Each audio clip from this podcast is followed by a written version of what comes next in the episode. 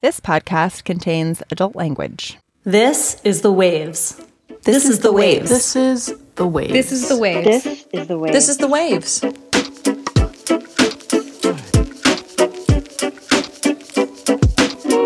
Welcome to The Waves, your one and only source on the scandalous lives of Manhattan elites and gender and feminism.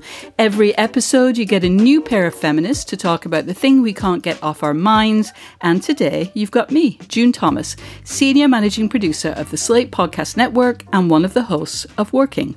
And me, I'm Willa Paskin. I'm Slate's TV critic, and I'm also the host of the podcast Decoder Ring. This week, we'll be talking about Gossip Girl, which is back after nine years away. Obviously, The Waves is in no position to complain about reboots, but a lot of things have changed in the world over those nine years, some of which are reflected in the new show, which is now on HBO Max, where you can show asses and say fuck rather than on the CW, where you can't. Some of the big changes in American society in the show are about power as it plays out around gender, race, and who's really in charge. And the new Gossip Girl has not been particularly well reviewed, but I'm going to go out on a limb and say that I really like this version. One of the things that I like is that it has become a workplace show. As a million blog posts have noted, this time around the identity of Gossip Girl was revealed not in the final episode after six or seven seasons or whatever it was in the first time around, but in the very first episode. And it is a cabal of overworked, underpaid, totally powerless teachers. And sure, sure, why would they bother? But what else can they do? It actually feels like pretty good social commentary. It's of a piece with the unionization drives across the creative industries. These young, pretty smart people can't win by following the old rules. They were supposed to be the authority figures with power over the lives of their pupils, but there's absolutely no doubt that the rich kids are in charge now. So why not take advantage of the casual surveillance we are all completely surrounded by at all times and try to balance the scales? Willa, do you like it? And which aspect of the new Gossip Girl has you all revved up? Well, you know, it's so interesting about this show because I think if I was just like, if I was just to come across it, I think I might enjoy it. Like, it has a lot of stuff that's similar to the original. It's, um, you know, very quippy. Everyone's very beautiful. It's in New York City. There's a lot of drama. But I think, like, I'm, you know, in, in the lead up to sort of it coming out, there was a lot of conversation about how it was going to be so much woker than the original and a lot of people sort of got huffy like in a god can our miserable awful rich people just stay miserable and awful and rich and i think it's really interesting the way that wokeness is actually reflected in the show which on the one hand it is much more diverse and much queerer but i think there's also been this sort of like seeping effect like sort of lateral wokeness which is that it's basically much nicer and I think that that is really a problem for a show like Gossip Girl. Absolutely, and quite right too. We'll be back to talk about the racial and sexual dynamics of the new Gossip Girl and all the beautiful rich people after this.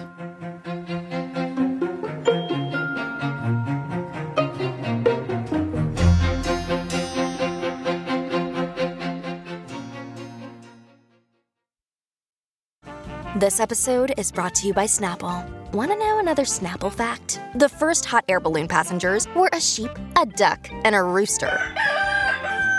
Ridiculous. Check out snapple.com to find ridiculously flavored Snapple near you.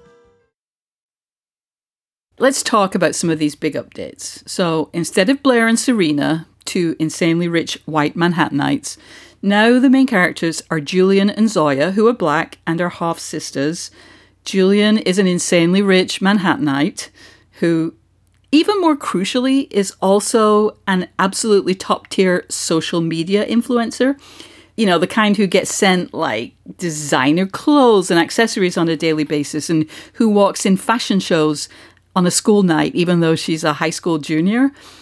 And Zoya is brand new in the big city. She's just moved from Buffalo with her half sister's help, even though their fathers know nothing about their collusion together. So, what difference does it make, do you think, Willa, that these central characters are black? I am not sure that it makes quite a big difference through the first four episodes that I had seen. I mean, I think like it's great to signal that it's not just like all white people, but I don't their race is not very meaningful way, I don't think, come to the fore. Like even even as Zoya has sort of been abused and teased by her peers, it does not quite have like a racist overtone to it.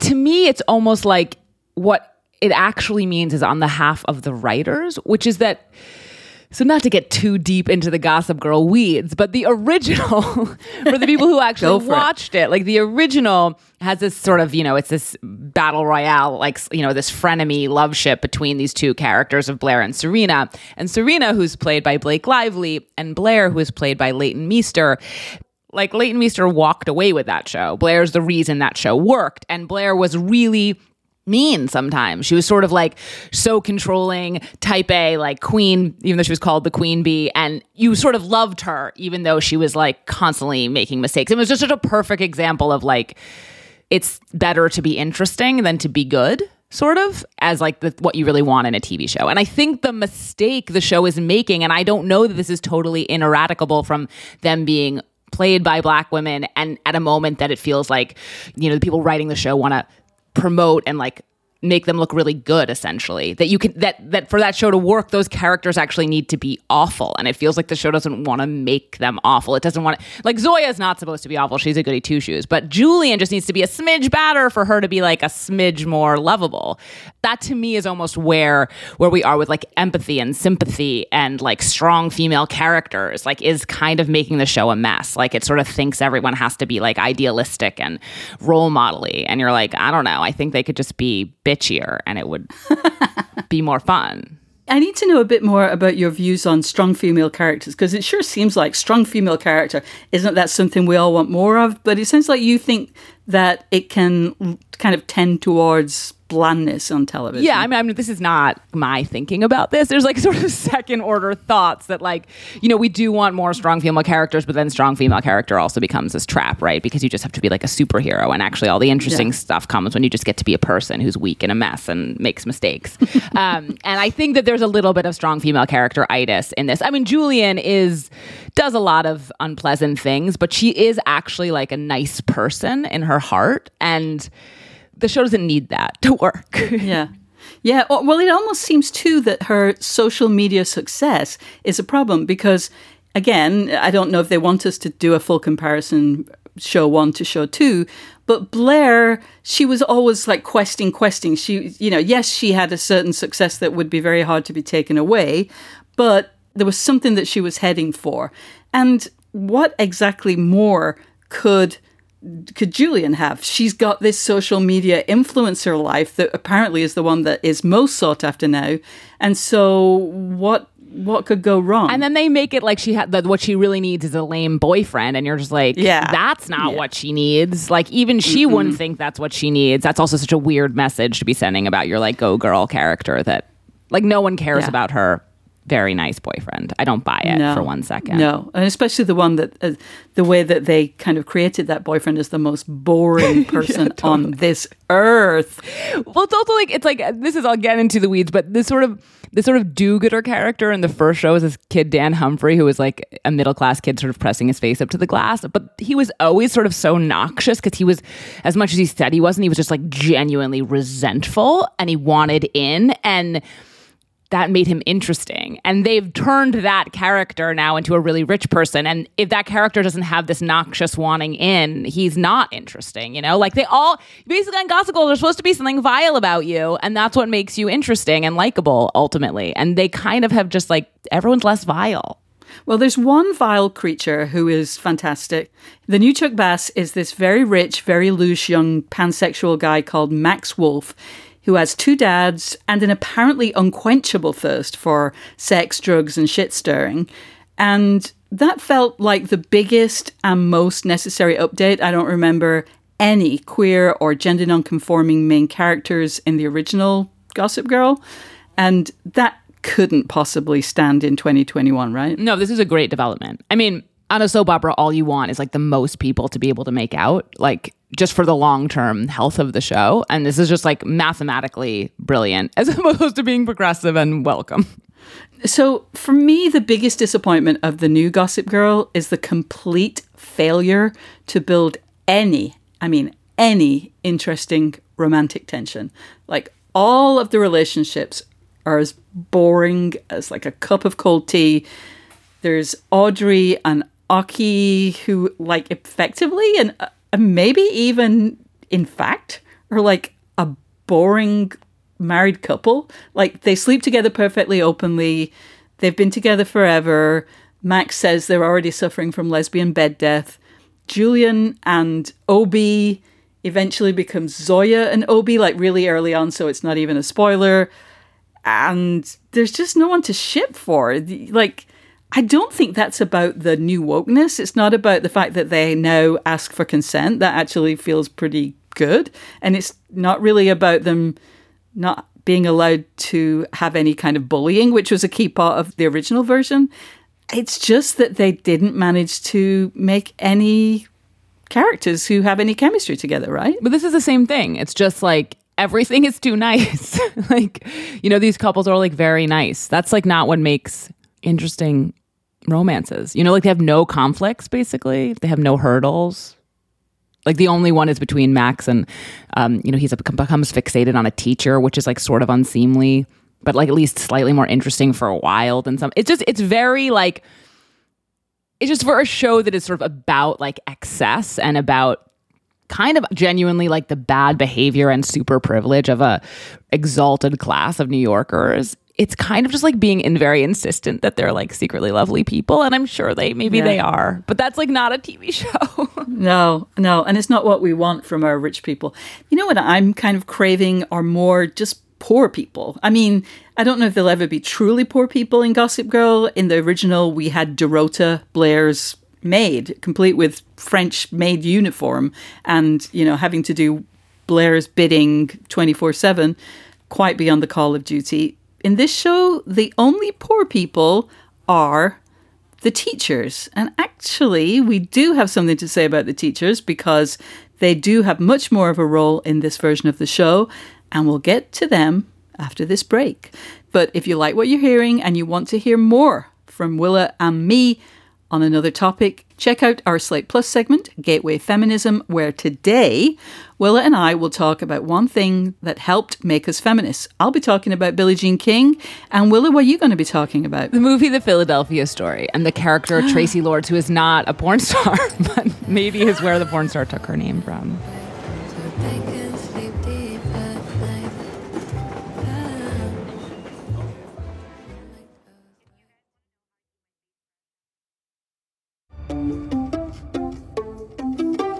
Hello, followers. Gossip Girl here, your one and only source for the truth behind the scandalous lies of New York's elite. Been a minute. Did you miss me? I know I've missed you. I do want to get to the teachers, but first, there are two characters who are genuinely fascinating. Whenever they're on screen, I just want to look at them, I just want to hear them. They've got some great quips. They have all the meanness that you're looking for, Willa but they're positioned as secondary characters. Blair had her minions who were kind of, I guess they did have names, but you had to watch for several seasons before you ever knew what they were. Now, Julien has minions, but they don't function that way, but I don't really know how, exactly how they're supposed to function. But Monet and Luna, they are fantastic. They're funny, they're mean, they're scheming, they're incredibly smart. So why are they like serving Julien? Like, they don't have to be her worker bees, but they kind of are doing that.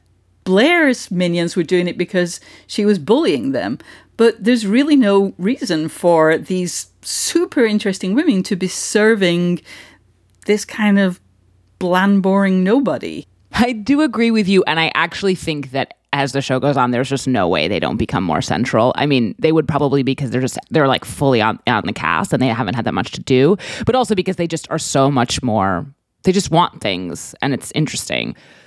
You know, the show has like a hilariously like aristocratic worldview um like not for the royal family obviously but for like extremely rich people and it's it's almost more overt in this one because Julien is famous because her father is a rock star. So it's intimated over the course of the four episodes, it's in passing that she essentially, as a younger kid, as like a 10 and 11 year old, did all these like very, it seems like adorable and knowing interviews with famous rock stars that her father had given her entree to. And that's sort of like why she has this platform that perhaps a Monet and a Luna don't have, even though presumably otherwise they could accomplish all the other things that she does since they're also gorgeous and rich and privileged and entitled and it's just like it's a weird thing about that show for all of its um you know it just really like likes rich people or like it likes it likes famous people like it just likes all those shiny things and it sort of actually thinks like there's some ineffable quality that you must have to like get that stuff you know Yeah, no, I mean, we can talk about something specific in episode three, which, you know, won't air for another week, but it's been mentioned in a lot of reviews. Zoya gets to go to the opening night of a new Jeremy O. Harris play, and, you know, she's uh, confronting someone about her view of theatre. And she gets to have a conversation with him. They get to go and discuss his work. And she her views come from her own head come from her own experiences and her own thinking but she would not have that opportunity if she didn't happen to be at this amazing social event. And it wasn't only that she was at the premiere she also was at the after party. Like of course everything about this show zoya i guess is supposed to be the entry character but she still is doing things that are completely off normal people's radar and and really can't ever change. And she always gets to be when when she goes to these special places uh, you know with entree provided by her half sister or her sister she's in these amazing clothes that again normal people have zero access to and of course they always fit her and so on and so forth.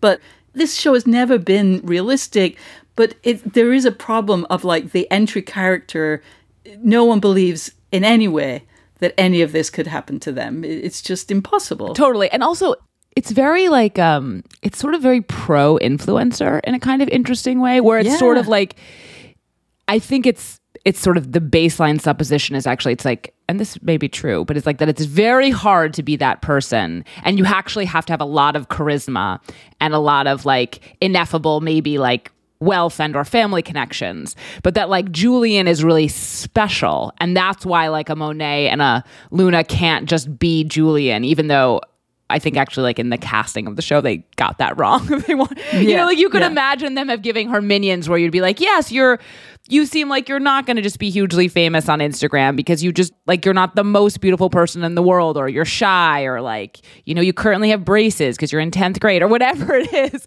and like those characters don't have it. So it's like, why are they, you know? Why do they feel like they're osmotically getting power from this other character's like social media influencer-ness? Yeah. Well, talk, speaking of social media influencerness, the teachers, as we've mentioned, and as, as it's a thing that really seems to be what people are freaked out about, even though, I don't know, it just really doesn't seem either all that crazy to me or, or particularly surprising. It is, in fact, the teachers who are gossip girling and are gathering all this information. And I do really appreciate that they acknowledge that this is really hard. Not only you have to kind of stay on top of things, you know, of all the gossip, of, you know, you got to keep looking at all the tips you've got, but also the voice, you know, you have to really seek out that voice. And the, the kind of the main gossip girl teacher, even though it is a group of them, is played, what a delicious troll. This old hag of a teacher who's supposed to be, I suppose, in you know, she's supposed to seem so much old, a different generation from uh, the pupils at the school, is played by Tavi Gevinson, who famously had incredible success from her own work and a little bit of connections when she was very young and who then went on to, you know, create Rookie and so on.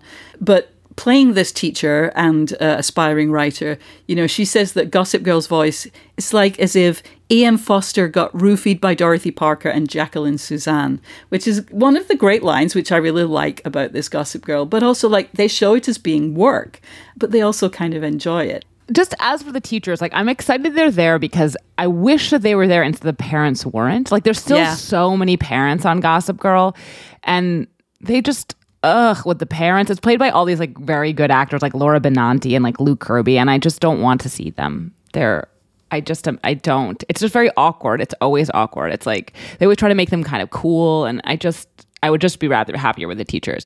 There's another weird thing with the parents, which is that, yeah, I know I've, we've only seen four episodes, but so far at least, the only parent of color that we've seen is Zoya's dad. Like all of the other parents who've been seen, even though we've got all these kids of color, we've only seen white parents. And that feels like a real failing of the show. It's like, wait, are we actually showing characters of color? I mean, like, you can always tell when you've not really created a character of color, but actually it's a white person who's been cast as a person of color when they don't have any other friends or family members who are people of color. Like, you know, if you only have one, that doesn't count.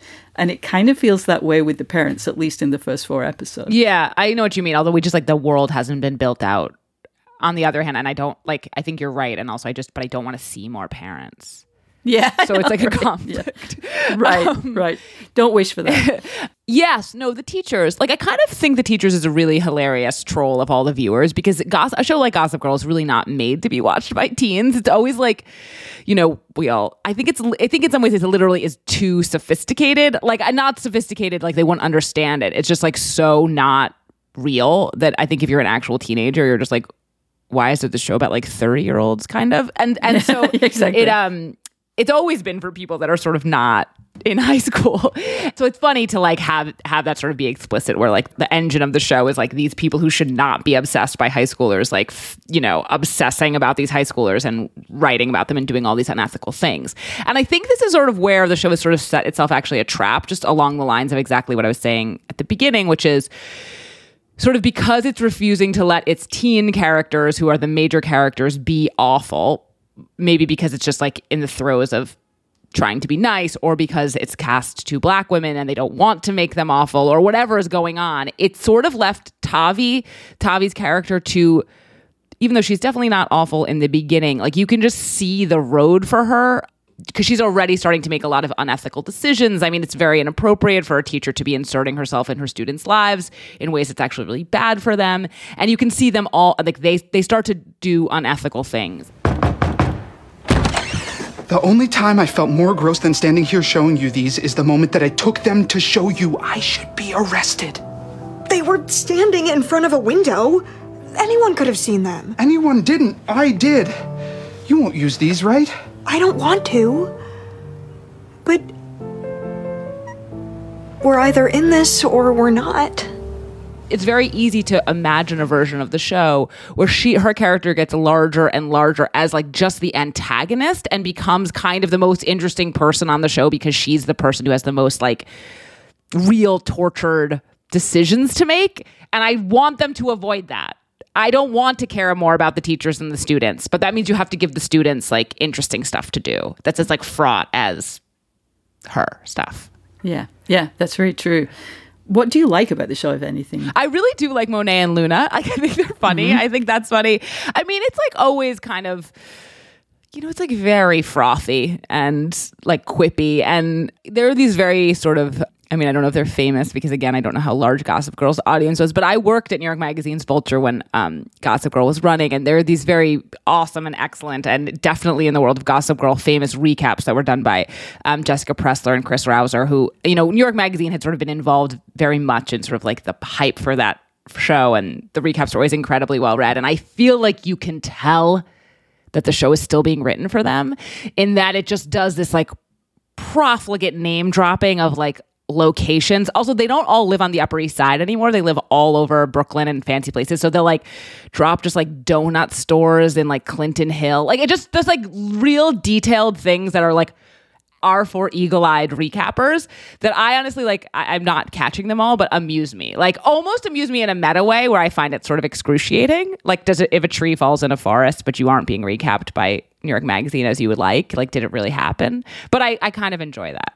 I love that myself. Like, unlike you, I did not grow up in New York, although I live here now, and I still find I I love the glamour of Gossip Girl. Like it is kind of aspirational. Like they tell me what their cool restaurants are. They they tell me you know what I'm supposed to do after the show or not to do. Um, I really I still enjoy that. Like I'm also obviously a totally basic bitch, but I just love that. And and no show has given me that thrill in the same way.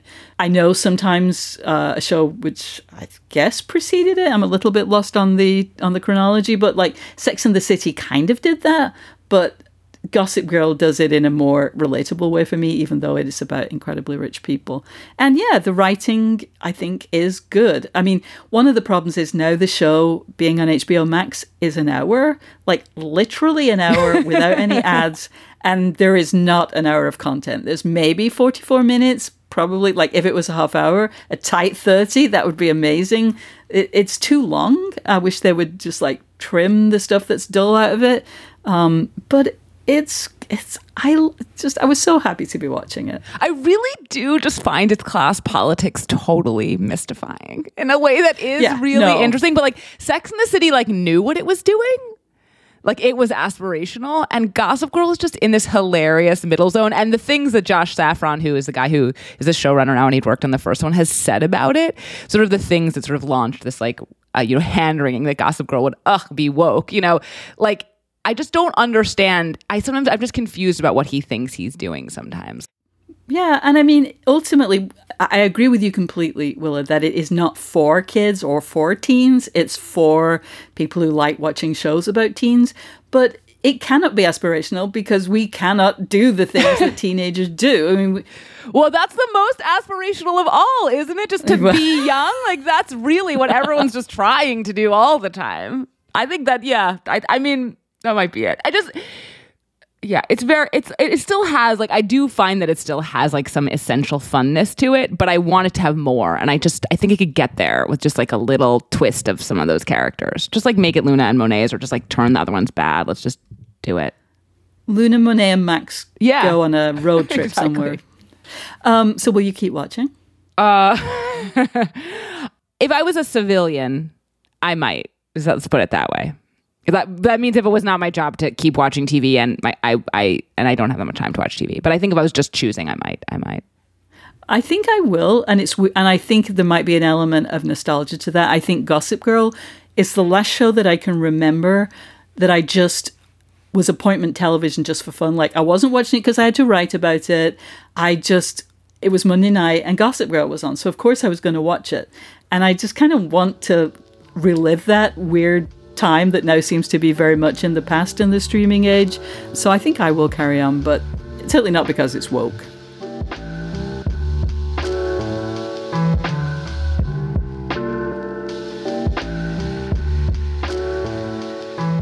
So before we head out, we want to get to some recommendations. Willa, what are you loving right now? Um, there's this new TV show. It's also on HBO called The White Lotus. That's made by Mike White, who directed Chuck and Buck, and then sort of more famously, although for sort of a niche audience, um, the Laura Dern show Enlightened that was on HBO and was canceled prematurely. And for the people who love it, like, it was a real blow. It's set at a very like luxurious tropical island resort, and it sort of focuses on three groups of very rich people, like a family that includes Steve Zahn and Connie Britton and their two kids. Uh, Jennifer Coolidge actually playing like a full human being for a change. Oh my goodness, I know it's whoa. a pretty good part for her. Jake Lacy and Alexandra Daddario play a a newlywed couple, and he is so good at being so awful. And he's Jake Lacy's played a lot of string of really nice guys um, in things like Obvious Child and The Office, and he's just so good at being vile and horrible, like an enlightened man, an entitled man baby. Really good. And they sort of come into conflict with the staff. And it's it's really interesting because I just reviewed it too, and I didn't give it an entirely positive review. But I think it's really fascinating show. And like the first couple episodes, you're just like, ooh, this is kind of like succession on vacation. Like there's it has that like chewiness of like social interaction where like it's really easy to like in a good way, like to just really think about it like where's everyone coming from and like what is the power dynamic here and like it's awkward it's like on the border of cringe and then there's also like beautiful swimming pools and like it's just sort of like that world of like frothy rich people and then there's sort of like this upstairs downstairs element although the downstairs element is like a little underdeveloped but i thought it was like i thought it was interesting and i if it didn't totally land the ship, I thought it was like touching on some really interesting things. And the and the first couple episodes, like before you sort of realize where it's headed, were really good. And I, I would recommend it. I think it's I think it's a good show. Well, I thank you because I had been thinking about watching it, but I wasn't sure. But now I definitely will. I want to recommend also a show on HBO Max. So uh, promise not coordinated. Um, HBO uh, pay which- us. if only, uh, which is Legendary, which is a reality competition show set in the world of ball culture. You know, in this not ballroom dancing, but ballroom as in, uh, you know, the the queer families, the House of Versace, and so on. It's just a good reality competition show. They do try and give you a little bit of background on the people who are competing, the people who are in the various houses, and they are pretty much exclusively kind of tragic backstories. But they don't overplay that. It just kind of makes them real people instead of just kind of faceless competitors. And the truth is that ballroom was always about it was made for a competition. Like it's people dividing into houses, groups, led by mothers or fathers, and competing in categories. Like it was always meant to be a competition show, and it really works as one. Some of the judges are really annoying, but some of them are divine. It's just a great, fun show, and uh, you will end up dancing. There's no doubt that you will try duck walking in your home when you watch this show. So, legendary on HBO Max. That's our show this week. The Waves is produced by Cheyna Roth. Susan Matthews is our editorial director with June Thomas. That's you, providing oversight and moral support. If you like the show, be sure to subscribe, rate, and review wherever you get your podcasts. And please consider supporting the show by joining Slate Plus. Members get benefits like zero ads on any Slate podcasts, full access to all the articles on slate.com, and bonus content of shows like this one. You also get to hear Decoder Ring before non members. It's only $1 for the first month. To learn more, go to slate.com slash the waves plus. We'd also love to hear from you. Are you excited about the return of Gossip Girl? Are June and I totally wrong about the show? Please email us at thewaves at slate.com. The Waves will be back next week. Different hosts, different topic, same time and place. You know you love us. XOXO, The Waves.